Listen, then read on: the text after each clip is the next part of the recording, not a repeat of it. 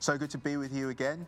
Uh, we are continuing on in our uh, relational wisdom preaching uh, series. But before I say anything, I just want to say it is the last day of January. Uh, January, uh, widely considered as the single most depressing day uh, month of the year. we are in a national lockdown, in what is our third national lockdown in under a year. I think we could all do with a message on encouragement which is exactly what I am here to do. And I have been a part of this church for 13 years. So, what, since I was like, what, eight years old. And I have never had a brother come up to me and say, Do you know what, Toby? I'm just struggling with too much encouragement in Christ. It's never happened.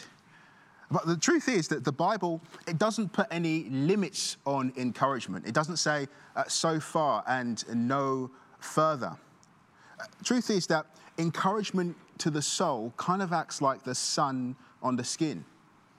Encouragement is our spiritual vitamin D. Without it, I would go so far as to say not one of us will be able to flourish without encouragement of any sort or kind, that is.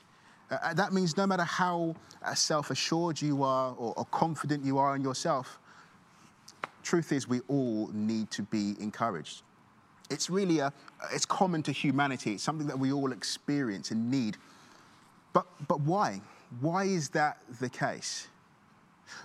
Might I suggest it, it could be because uh, we are so keenly aware of our failings. We're so keenly aware that we mess up, that we get things wrong. Uh, the Bible calls it sin. Uh, and with a knowledge of kind of sin comes this kind of uncertainty between us and heaven. Does re- God really endorse? Does God truly uh, approve? Would God encourage me? Or would at the end of my life I be kind of met with much discouragement? And so, what I love about uh, these verses here is that we see Jesus as the encourager in chief. Uh, we catch a glimpse to how Jesus deals with a Christian who has just committed the worst sin of his life. In these verses, in John chapter 21, we see surely the masterclass in encouragement. So let's have the scripture read for us.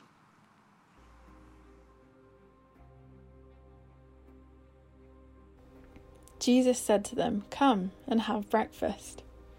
Now none of the disciples dared ask him, Who are you? They knew it was the Lord.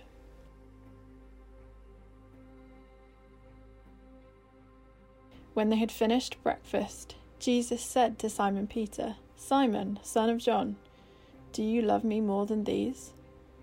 He said to him, Yes, Lord, you know that I love you. He said to him, Feed my lambs. He said to him a second time, Simon, son of John, do you love me? He said to him, Yes, Lord, you know that I love you. He said to him, Tend my sheep. He said to him a third time, Simon, son of John, do you love me? Peter was grieved because he said to him a third time, Do you love me? He said to him, Lord, you know everything. You know that I love you. Jesus said to him, Feed my sheep. Truly, truly, I say to you, when you were young, you used to dress yourself and walk wherever you wanted. But when you are old, you will stretch out your hands, and another will dress you and carry you where you do not want to go. And after saying this, he said to him, Follow me. So let me set the scene. Simon Peter is one of Jesus' disciples, and uh, not many days uh, before this, Peter had really been a coward.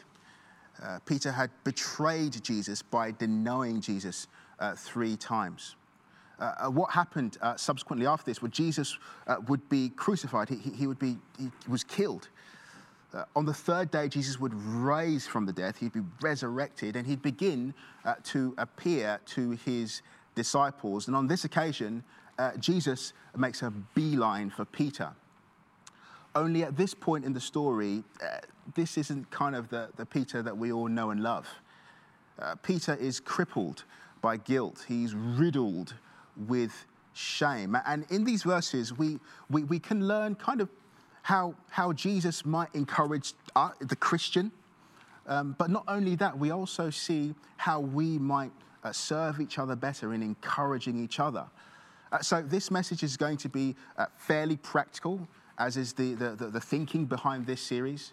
And so, we're going to walk through the passage and take a look at what we might learn from Jesus here. And, and the first thing that we uh, do see is that encouragement is Christ centered. True encouragement is Christ centered. And this is what it says uh, Jesus says, Simon, son of John, do you love me more than these? He said to him, Yes, Lord, you know that I love you. What's interesting is Jesus says, in an effort to encourage Peter, Simon, son of John, do you love me? He doesn't say, Simon, son of John, do you love yourself? That's because Jesus isn't Oprah. And we, we do well to make a distinction here for our culture. Because if, in an effort to encourage Peter, Jesus had said, Peter, I can see that you're riddled with guilt. I can see that your shoulders are, are weighed heavy with shame. Uh, Peter, you, you hate yourself. But, Peter, if you don't love yourself, who else is going to love you? Hashtag Motivation Monday. No, no, that's not what Jesus says. But if Jesus did say that, he would certainly have got hundreds of thousands of likes on social media. And while we're at it, on Instagram, uh, the 49th most popular hashtag in the world is hashtag motivation. And, and hashtag uh, motivation uh, is not far off from it. Uh, that is to say that there are a number of people online around the world that would seek to encourage us uh, everywhere. But it's not uh, just social media influencers posting about body confidence and body positivity, but it's also preachers who look to encourage, but through uh, uh, subtle emphasis, kind of change the meaning and the, the, emphasis of the Bible to not so much being about him, but to kind of more being about us in an effort to encourage. Uh, take, for example, uh, David and Goliath, one of everybody's favorite stories. There in the scriptures for our encouragement. Uh, perhaps you've heard it told that, that you are David. And if you have enough faith, you will be able to take down the Goliaths in your life. Or you could hear it told like this that Jesus, He is David. He is the greater David. He is the son of David and he, on our behalf, took down the Goliaths of Satan, sin, death, cutting off their heads. The former tends to Simon, son of John, do you love yourself? And the latter tends to Simon, son of John, do you love me? And Jesus knows that the, the real power is in the latter. Uh, this really is the difference between uh, me centered encouragement and, and Christ centered encouragement. And we'll get practical for a moment. If you were to say to someone, Do you know what? I think you're an amazing leader. That's good. But how much better to say, I can so see that God has called you to lead his people. That's better uh, to say to someone, What a lovely voice you've got. I just love your voice. He's good. But to say to someone, When you sing and lead worship, I just really seem to meet with God. That's better. To say to someone, Why don't you lead that small group again? That's good. But to say to someone, I just saw the hand of God on you as you led small group that time that's better. And we're not just talking about words. Change your words, say the right things. By no means. Words, words have power. What we're talking about is being intentional, thinking about the things that we're saying. So it's less me focused and more focused on Christ. And the difference between me focused encouragement and Christ focused encouragement really is the difference between a pea shooter and a bazooka. The reality is that the, the power comes from courage in Christ uh, and less so from confidence in self. Uh, Jesus displays Christ centered encouragement. Not only that, we, we see Jesus model uh, repeated encouragement. Uh, Jesus doesn't just encourage Peter once here. Jesus talks to him and says, Feed, tend, feed. Again, again, again. I don't know if you've ever been in a situation where you have tried to encourage somebody and uh, you've started to say stuff and you can, you can literally see your words go in one ear and out the other. Or, or worse, maybe you see your words kind of bounce off their face.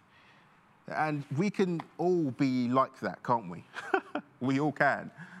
Uh, sometimes we just need someone to confidently remind us of the thing that we at one time were confident in. We, we all, all of us have a proclivity to, to have a wobble on the things that we know. I know I can sometimes. I know I can. And so, how does Jesus deal with us? Well, he encourages us over and over again. What is it that you're wobbling on? What is it that you are struggling with this week? Is it, am I any good at this? Has God really called me to this? Is this marriage worth it? Does, can I really trust this book if it says that about that subject? Can God forgive me again? Did God really say that to me? What is it for you? Where are you wobbling? Well, let me encourage you. Go, go back to the source. Go back to Jesus, the one that is liberal in his encouragement. Gently, he encourages Peter over and over and over again. So, encouragement is Christ focused. It's also repeated, but what I find fascinating is Jesus' encouragement is also specific. Uh, encouragement at, at its best is specific. And if you were to do a survey of all the times that Jesus encouraged Peter, in the New Testament, you would see that uh, Jesus is far from generic in what he says to him, far from it. I, Jesus here doesn't say to Peter, Peter, go and bless people. He could have said that. No. Instead, Jesus says, feed my lambs, tend my sheep, feed my sheep. Jesus is specific. Uh, Peter was called uh, to be a shepherd. Peter was called to be a pastor. He was called to, to lead the people of God predominantly through the preaching and teaching of the word. Jesus was, was drawing this out. He's, he's being clear. He was specific in his encouragement. And, and perhaps you have tried to encourage people in the past and you said, oh, that was really good. Or, or, or maybe you're a real Christian and you've uh, come up with some of these classics. Uh, you served us really well today. Or that was a real blessing. You really blessed us. Or, or my personal favorite, in an attempt to try and encourage someone, say, that was really helpful. Brothers and sisters, friends, we, we can up our game as a church in encouragement. Uh, Jesus was specific in how he chose to encourage people. And if you struggle with that and you think, well, how? How, how can I practically uh, be better at this? How can I be more specific? It, it may be an idea to uh, speak in terms of the who, what, where, why, when of encouragement. Uh, what I mean by that is this asking those questions before you you intentionally try and encourage someone. Uh, so, for example, the who. Who in the church made you feel welcome? What? What about the preach was helpful?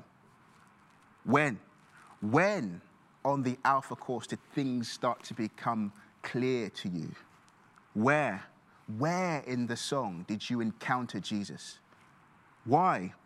Why did being part of that small group bless you? How? How has life been different for you since that brother or sister prayed for you last week? Uh, these are very practical things, but they will, thinking this way would help us be more specific in our encourage, encouragements to people, just like Jesus was specific with Peter here. But we also see Jesus model something really interesting. We see Jesus model encouragement that is not superficial. And I'm going to be really honest with you. As I've prepared for this message, um, I wrestled with whether to choose this scripture to preach from on encouragement because I thought, I don't know if Jesus is being encouraging at all. To be honest, I thought, it looks like Jesus is being like discouraging. And the reason I was kind of wrestled with it was because Jesus challenges Peter three times on his love for him. Uh, it even goes so far as to say Peter was grieved because he said to him the third time, Do you love me? He was grieved. If I went around trying to encourage people and they came out the other side grieved, that probably wouldn't be a good thing. Now, now that's not all. Uh, Peter wouldn't, uh, Jesus rather, wouldn't just call Peter Peter. Jesus called Peter Simon. And, and, and this is important because uh, Simon was the, the, name that Peter's uh, parents gave him, but Peter, which is Cephas in Aramaic, it means rock. It, means rock. And that was the nickname, that was a new name that Jesus gave Peter. And in Jesus choosing to call him Simon, uh, surely, it's, surely Peter would have noticed that. It wouldn't have gone unnoticed by him. Uh, perhaps he called him Simon because in denying Jesus, he wasn't acting at all rock like. And, and this may have discouraged Peter. Uh, uh, that, that's not even the half of it. How about this one? I don't know if you caught in uh, the reading. Uh, Jesus even says, When you are old, you will stretch out your hands, and another will dress you and carry you where you do not want to go. This he said to show by what kind of death Peter was to glorify God. Let me get this straight. So, Peter is a broken man. He is struggling with guilt and shame. And Jesus comes in and says, Do you know what? You're going to die. And this is how it's going to happen. You're going to be martyred. Surely this isn't a scripture on encouragement until I realized that encouragement isn't meant to be superficial. Uh, truly, there is a difference uh, between being nice to someone and being in, and encouraging someone. Uh, there, there can be a difference between making someone feel better and biblical encouragement. Uh, uh, the example I'll give is uh, if you are kind of you've done some exercise or, whatever, and you're really thirsty, you just want a nice, strong glass of, strong, cold glass of, of squash. And someone kind of gives you a glass and it's a, a warm water and it's got like that much squash in it. And you taste it and it's like, yeah, there's this sort of faint taste of it, but it's kind of, bleh. it's kind of what it's like when, when a person needs encouragement but a person comes in and sort of says nice things and makes them feel better. It's, it's not the full thing. Now, don't get me wrong, it's not that we have to be mean to each other. Quite the contrary. To, to be nice is a key part of encouragement, so hear me, hear me rightly. But the reason I labour the point is that the primary concern of encouragement isn't simply to, to, to, to uh, cheer up, but to build up. And we really see this in 1 Thessalonians chapter 5 verse 11 where Paul says, "Therefore encourage one another and build one another up." Paul puts them side by side, not one without the other. Encouragement and building up.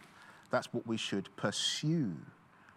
And if we are to pursue substance in our encouragements, if we are not to be um, uh, happy with just kind of platitudes and religious sayings and kind of well meaning sort of niceties, if we are to really go after this to the people around us that need encouragement, to our, our wives, our husbands, our children, our, our boss, our leaders, our team, if we're to really go after this stuff, chances are the encourager and or the encouraged may well feel a bit awkward if we're to encourage people from the heart, it may get a little bit uncomfortable, at least in the first instance.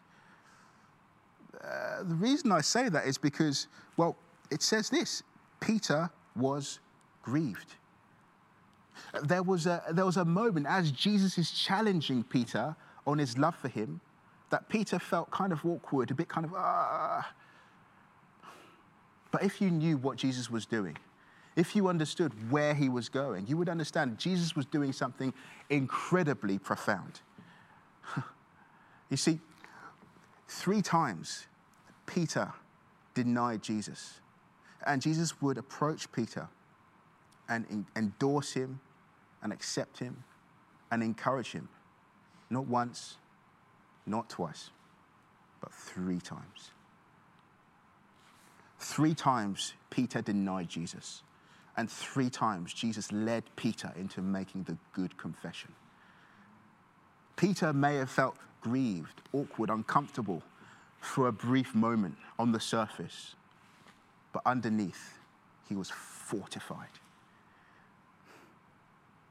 And what about this about Jesus predicting uh, Peter's death? Surely that cannot be encouraging at all. No way. Well, I kind of think this is probably one of the most encouraging things ever said to Peter. And the reason why is this Peter, not many days before this, was the one saying, Even if I must die with you, I will not deny you. A few hours later, hours, he would deny Jesus three times. And now, Peter standing before his Savior, forgiven. The thing that Peter surely would have wanted more than anything else is to never deny his Savior again. And so, in Jesus coming to Peter and saying, Peter, when you are old, you will stretch out your hands, showing by what kind of death he was to glorify God. Jesus comes to Peter effectively saying, Peter, you denied me, and I forgive you. But, Peter, there will come another occasion for you to confess me. It'll be when you're an old man and they will stretch out your hands. But, Peter, I want you to know on that day, you will be faithful.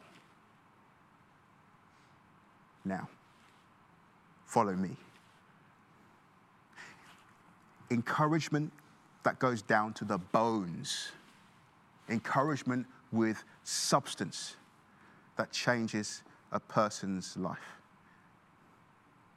And, and lastly, we see encouragement restores. Encouragement restores. Jesus doesn't act the way so many of us think that he would act. Uh, Peter has just committed a career sin. Uh, and Jesus sees Peter and calls him over. What? Surely to condemn him? No to cook for him. Uh, then, after breakfast, uh, Jesus pulls Peter aside, uh, surely to, to raise his voice angrily. No, to speak tenderly. Uh, surely then, Peter, he's got, he's got to quit before he's sacked, right? Surely Peter, at this point, should just hand in his badge he should be stripped of his call, no longer an apostle, no longer a disciple. No. Jesus doubles down, emphatically endorsing, edifying, and encouraging Peter in the thing God has called him to do. Dear friend, maybe you have blown it Maybe you have committed a career sin. Maybe it's not one specific thing. Maybe it's continual pattern. Maybe in lockdown you've, you've got yourself entangled up in things that you know aren't right. Maybe there's lots of guilt, lots of shame. Perhaps there's even self hatred. How does Jesus respond to you? Well, he prepares a table for you he sits you down And through faith, Jesus forgives you. And he forgives you as one with authority to forgive because he himself is the one that died for that stuff. He can. And he doesn't just forgive you as if that wasn't enough. He, he would go further and he would restore you from the dark place, just like he restored Peter from the dark place. And the reason he can restore you is because he himself was restored from the dark place of death, of being raised from death, resurrected, living in resurrection power. And friends, I tell you, this is the encouragement that Jesus has for you this morning. And there is nothing in the world better to hear. You prepare a table for me in the presence of my enemies. You anoint my head with oil. My cup, it overflows. Surely goodness and mercy, goodness and mercy will follow me all the days of my life, and I will dwell in the house of the Lord forever. Dear friend, let me ask you do you love him? If you do, follow him. If, if you want to kind of, if you see something of the beauty of Jesus and the grace of God, and you think, do you know what? I want in. I want some of this. I want him to meet me in this way. Let me just lead you in a prayer. It's a prayer really uh, to become a Christian. You can pray it again if you've prayed it before, I suppose, just to connect with Jesus. So, again, this is to become a Christian and to, to, to, to have Jesus come into your life. Just repeat these words, say them out loud where you are. Lord Jesus, thank you that you are the great encourager. Thank you that you died for me and all of my sin. Thank you that you rose again to restore me and gave me your perfection, your righteousness. I ask that you would come into my life, take over. I give it to you exclusively. And would you fill me now with your power and encourage me? And I ask this in the name of Jesus. Amen.